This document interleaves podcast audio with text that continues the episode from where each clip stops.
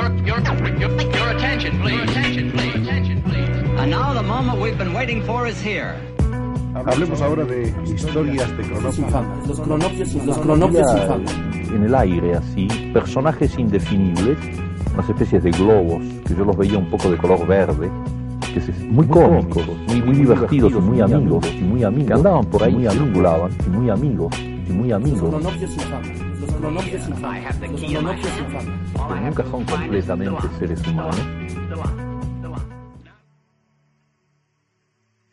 Bienvenidos al podcast de los Cronopios sin Fama. En esta ocasión me encuentro con mi gran amigo Álvaro y juntos vamos a platicarles un poco de los planes que tenemos para este dos mil diecinueve. Álvaro, ¿cómo estás? René, muy bien, eh, emocionado de un nuevo año. El dos mil dieciocho fue muy feo y casi no, casi no hicimos nada y pues ya terminó y vengo con otra actitud. Sí, las, las contingencias de la vida hacen que uno aprecie el tiempo que no tiene y pues a veces eh, estas, estas coyunturas de, del cambio o la transición de, de un periodo pues le dan tal vez a uno la ilusión de que, de que es posible. De que es posible y los ánimos por hacer más pues incrementan. Eh, hemos diseñado una pequeña gran lista. Depende de cómo se vea. Para este año quizá nos tome un poco más de tiempo, pero Andrea tenía ganas de leer algo de sci-fi, entonces digamos que ese fue nuestro punto de partida. La lista se llama...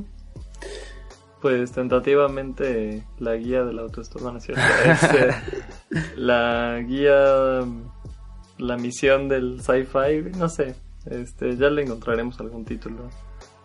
Ok, y bueno, en esta lista tratamos de, de meter algunas de las cosas que nos llaman mucho la atención, eh, cubrir por ahí un poco los planes de lectura que teníamos pensados y también, ¿por qué no?, incluir algunos de los clásicos, algunos ya eh, los hemos leído un par de veces, otros están esperando a ser descubiertos, ¿no?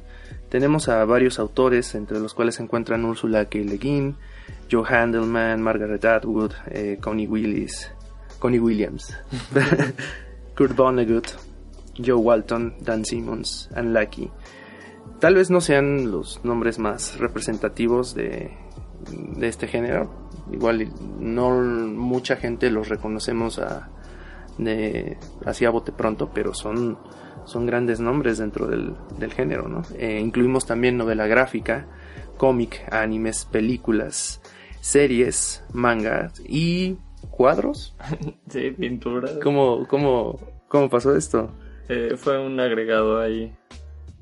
Eh, quizá eh, viendo las pinturas famosas de nuestro tiempo nos ayuda a reflexionar también sobre por qué no el futuro, ¿no? Sí.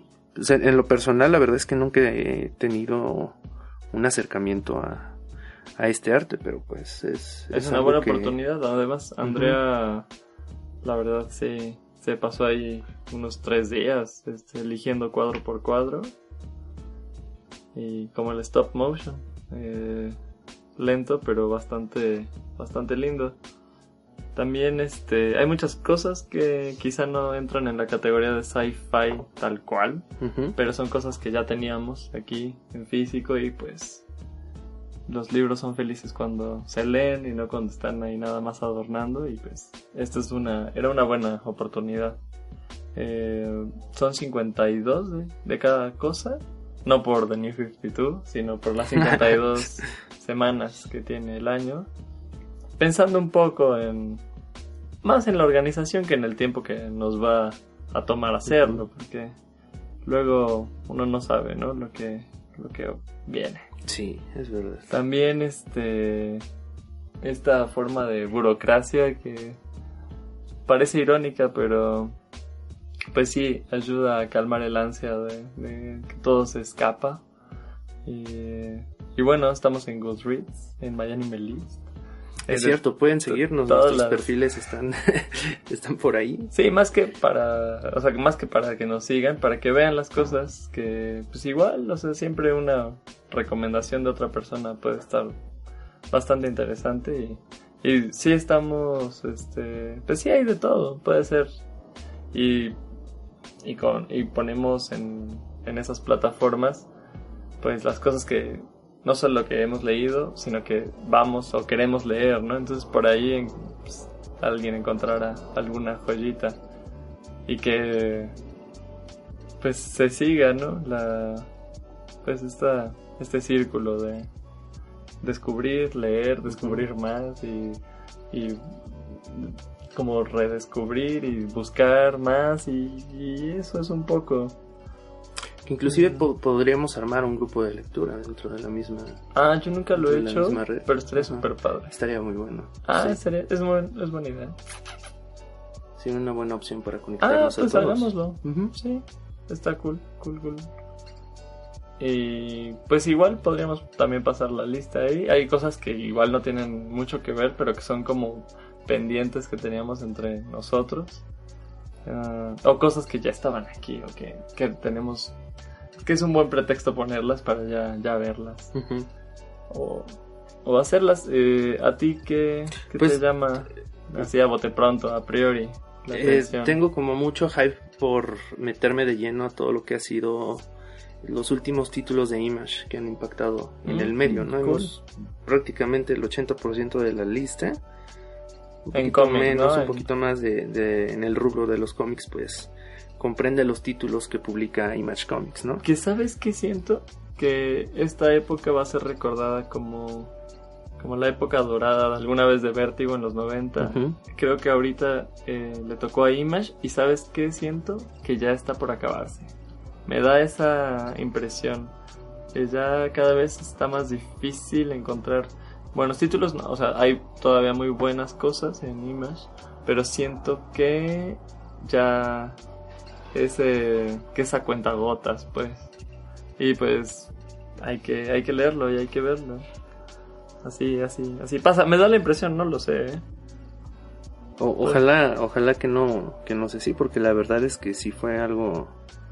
Pues digamos, Vértigo sí marcó una época y ya claro. Después vino en declive, ¿no? Para hacer, para ah, que sí. Otras editoriales tomaran, no sé si su lugar, pero pues vamos, sí tenían como esta intención de traer propuestas, propuestas frescas y más aún eh, cómic de autor, ¿no? Uh-huh. Que era pues, ya te facilitaban un espacio para que pudieras tener los medios para expresar de una mejor manera tus ideas, tal vez, y con más libertad, ¿no? Sí.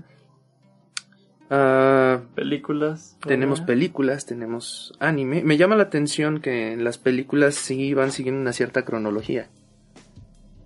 Eh, y sí van directamente sobre la corriente de la ciencia ficción, ¿no? Vaya, vamos desde Metrópolis hasta títulos que salieron hace en, un año, en dos mil dieciocho, ¿no? Como puede ser eh, The First Man, por ejemplo. Entonces, ¿cómo, cómo, ¿cómo se les ocurrió armar esta...? Ah, la de películas está basada en un libro publicado por la U A M que se llama Resistencia al Porvenir. Uh-huh. Y pues tiene una... son como ensayos eh, y al final hay una filmografía de la cual ya hicimos nosotros una selección. Y esta va cronológicamente. Aquí ya más o menos, eh, haciendo la selección quizá perdí un poquito, pero... todavía tiene cierto sentido eh, cronológico por ahí, este, uh-huh. Pero sobre todo es una lista muy, muy old school. Así, si les gusta la ciencia ficción de antes, de, sobre todo de los, yo diría que de los treinta, de los años treinta, los años setenta, es, sí, es una muy buena. Es una muy buena lista. Yo no he visto ni tres cuartos de, de las películas que están ahí. Y pues suenan bastante bien. Muy, muy bien. Muy bien, sí. El anime fue... el año del anime fue el dos mil dieciocho. Y ya, ya sentimos que tenemos como cierta... no, ni siquiera maestría. Este, algo quizá un poco más básico, pero cierta noción. Eh, y creo que hay muy buenos títulos. Hay algunos que no tienen nada que ver, pero definitivamente están ahí por algo. Me, me entusiasma mucho que todos veamos eh, Ginga y Densetsu, que es pues sí, o sea, es, son clásicos que todavía eh, dicen mucho, mucho, mucho, y que ya no se pueden dar, o sea, por el formato del anime que ahora ya es como de temporada y doce capítulos, si te va bien veintiuno, veintiséis, y ese es el gran problema, y es lo que apuntaba Giguk en su historia de, del, del mecha en el anime, que es difícil que resurja ese género, porque es un, tradicionalmente al menos es un género que requiere muchísimos capítulos. Siempre es una es un género que ha sido tradicionalmente al menos cargado políticamente, uh-huh. y ese desarrollo político y como de militares por aquí, que las políticas y las reformas por allá, es un es un es un ritmo lento inevitablemente. Y Giguk apunta a que por eso no ha habido una gran serie de mechas otra vez, o que no, porque estamos, digamos que, en el, este mundo de la liquidez, entonces todo pues tiene otro ritmo, otro tiempo, y ya. Entonces por eso claro que me emociona ver The Legend of the Galactic Heroes, eh, y bueno, y cosas muy raras y chidas como Kaiba, Tatami Galaxy, que es increíble. Y bueno, clásicos, Cowboy Bebop, cosas que han salido eh, recién, Devilman Crybaby, cosas rarísimas como Furikuri, eh, Psycho-Pass, Psycho-Pass, cosas lindas como Mushishi. O sea, hay, hay como un espectro eh, muy, muy, muy antojable, la verdad. O sea, y, y ahí siento que es un panorama, mm, o sea, es más bien es un abanico, que si tienes ganas de algo largo, ahí hay algo triste, ahí hay algo feliz. O sea, sí, creo que da para mucho. Y eso está muy cool, me emociona mucho. Pues ahí lo tienen, eso por parte del anime. Tenemos otra categoría, la que corresponde a las series, que son también algunos de los grandes clásicos de la ciencia ficción. Eh, pues es eh, inevitable no incluir The Twilight Zone. Una serie longeva, una serie clásica, una serie muy, muy larga, y que pues en su tiempo marcó época, y llama la atención porque eh, yo sé que va a haber un resurgimiento este año. De hecho, es una de las cosas que estoy esperando con gran ansiedad. Eh, va a estar a cargo esta, este director, se llama Jordan Peele, Jordan Peele, el, el que dirigió la película de Let Me Out, okay. Algo así, y pues vamos a ver si cumple. Sí cumple con lo, con lo que caracterizó la Dimensión Desconocida, ¿no? Que era una serie que era capaz de ser crítica de su, de su, de su tiempo, ¿no? Y pues que se, que, que se recu- exacto, muchos de los episodios, si no es que todos, o la gran mayoría, no han perdido vigencia. Claro. Entonces sí, sí, sí dan para pensar en, en muchas cosas. Y pues ojalá y sea algo, algo serio, ¿no? Y que no se convierta en algo, que sea algo más un comercial, más. Como pues ya se volvió Black Mirror, ¿no? Claro. Que asciende a una plataforma mainstream y que ya está respondiendo a otro tipo de demandas, de además de un espectador que ellos mismos buscan eh, fomentar.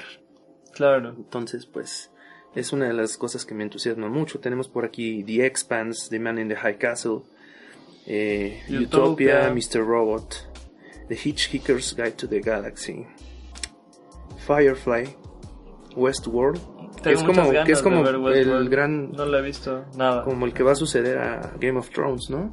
Ahora podría que ser el gran sucesor. Ajá.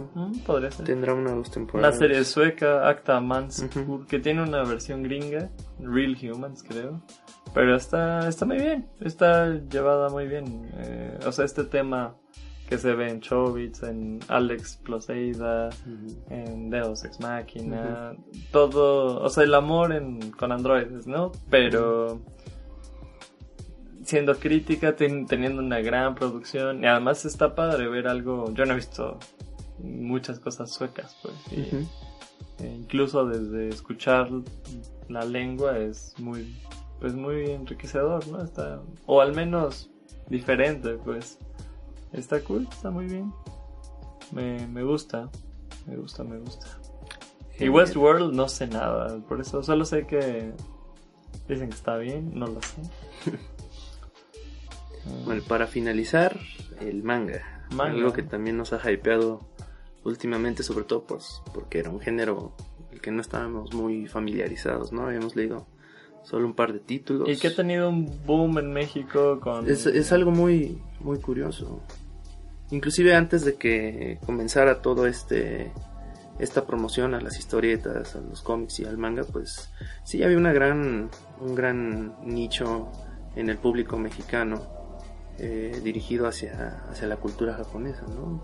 A muchísima gente le gusta el anime. Claro. Y pues creo que ahorita se dieron cuenta de, de que, bueno, el mercado y más allá del mercado, bueno, para ellos sí, principalmente, pero la, la emoción de la gente por, sí, hay una demanda, por acercarse pues a estos autores. No, sí, está y, ahí. Editorial Beat. Y ahorita lo, hay muchísimos títulos. Editorial Beat lo intentó en su momento. Y bueno, algunos dicen que el fracaso de Editorial Beat fue justo que, que imprimían de tantas cosas y se volvía, se volvió un, pues sí, como un monstruo que no pudieron controlar. Y eh, era demasiado, pues, uh-huh. era demasiado.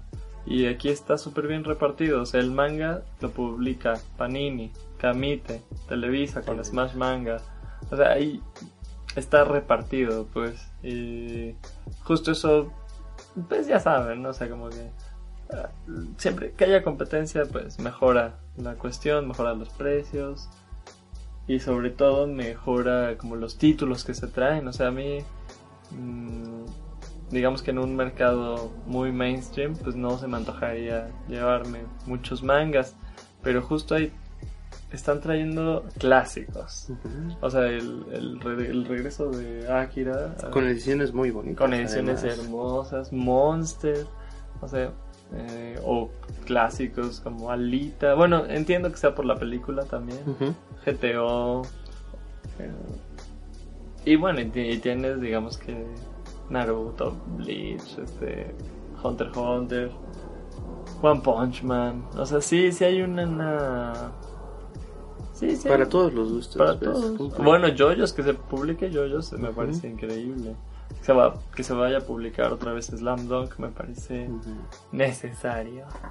Y genial. Y, es, y también, me, bueno, me faltó Norma, que ya, ya está trayendo más a México. Y está trayendo sobre todo los mangas que no tienen. Pero no, Norma anime. Vende solo en librerías sí. muy contadas, ¿no? No es Sota, como si no. estuviera. Sí, no, uh-huh. no, no está en la Rock Show. En... Pero es que no. ¿Tiene precio de importación o está? Mm, sí, tiene un precio algo, algo caro. Eh, con ediciones muy bonitas, entonces digamos que compensa un poco. Y además con. Con cosas que no son tan famosas ahorita, porque no tienen adaptación al anime. Vin Dan Saga, por ejemplo. Y está increíble Vin Dan Saga. Eh, yo solo tengo el uno, porque sí, sí están algo caros los demás. Pero pues vale, vale la pena. Mm, totalmente. Y bueno, eh, va a ser una buena aventura. Uh-huh. Además, mm, sí, sí, el dos mil diecinueve... es un buen año para que sea una incursión quizá un poco más profunda a, al sci-fi. Entonces, a ver qué sale, a ver qué podcast llega, qué podcasts llegan, que alguna reseña. Además hay muchos libros, de libros no. Bueno, dijiste algunos autores. Sí. Eh... Pero bueno, te- tenemos también pues clásicos como mil novecientos ochenta y cuatro, Las Crónicas Marcianas. Una inclusión tal vez un poco fuera de género, pero de Howard Phillips Lovecraft, con obras completas, pues un autor indispensable en el género del terror. Además me parece que, que se ve ¿qué? Raro, pero pues al final está muy relacionado, ¿no? O sea, uh-huh. termina siendo una gran influencia para muchos de los escritores que, que vienen después, ¿no? Entonces, ¿no?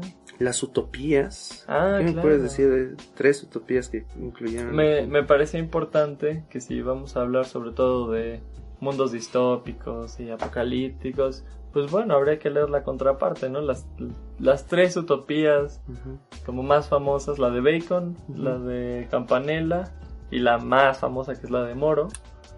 Eh... Pues leerlas, están además en un tomo en el fondo de cultura, incluidas las tres, así. Yeah. Además, eh, sobre todo porque, bueno, este Topus Uranus, este lugar uh-huh. que no existe.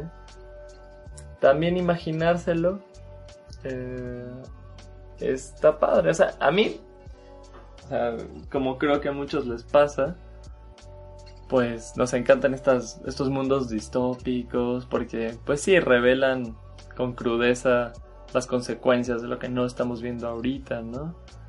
Y lo que pasa con una utopía es que revelan las cosas que no estamos haciendo ahorita y que podríamos mejorar. Entonces eh, termina siendo otro gancho al hígado, al, del otro costado. Y no son, digamos que, tan felices, porque finalmente es un... pues eso que, que no está, porque si uh-huh. pudiese, termina siendo incluso más triste, pero igual de crítico y reflexivo. Entonces valdría la pena leerlas, y son muy pequeñas. Y uno de los mangas que agregamos por aquí, eh, Blame, Blame. Eh, la referencia que tengo de él es que también está, es interesante porque realiza este, este approach, ¿no?, a un mundo futurista, en donde pues hay una sociedad avanzada en la que no necesariamente pues apela a este recurso de se está yendo todo al demonio, mm. el mundo se va a acabar y bla bla bla. Entonces son otras formas de ver nuevas posibilidades de, de mundo. Tenemos la fundación de Isaac Asimov, eh, Philip K. Dick y Sueñan los androides con ovejas eléctricas, El problema de los tres cuerpos de Shin Liu, ah. uno como de los grandes títulos de los últimos años. Y pues bueno, llaman a la puerta y creo que es un buen momento para concluir. Sí. Se despide de ustedes René Dalú, Álvaro, y nos vemos a la próxima. Los esperamos en nuestras redes sociales, en donde podemos estar en contacto. Oh, en la nube. Y les deseamos un excelente año. Ojalá haya tiempo para todos y tiempo para disfrutar.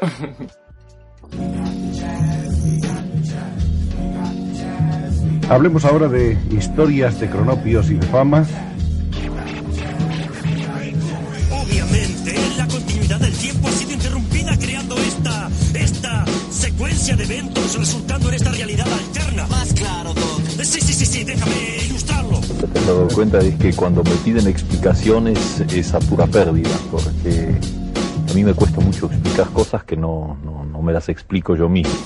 Imagina que esta representa el tiempo, el futuro y el pasado. El tiempo, bueno, ellos tienen su tiempo como todo el mundo, un tiempo un poco especial, pero no, no es una, no, no es un, un detalle esencial en su, en su manera de ser. La gente asume que el tiempo es una progresión estricta de causa y efecto, pero de hecho, desde un punto de vista ni lineal ni subjetivo, es más como una gran pelota que se bambolea y trastabillea cosas del tiempo.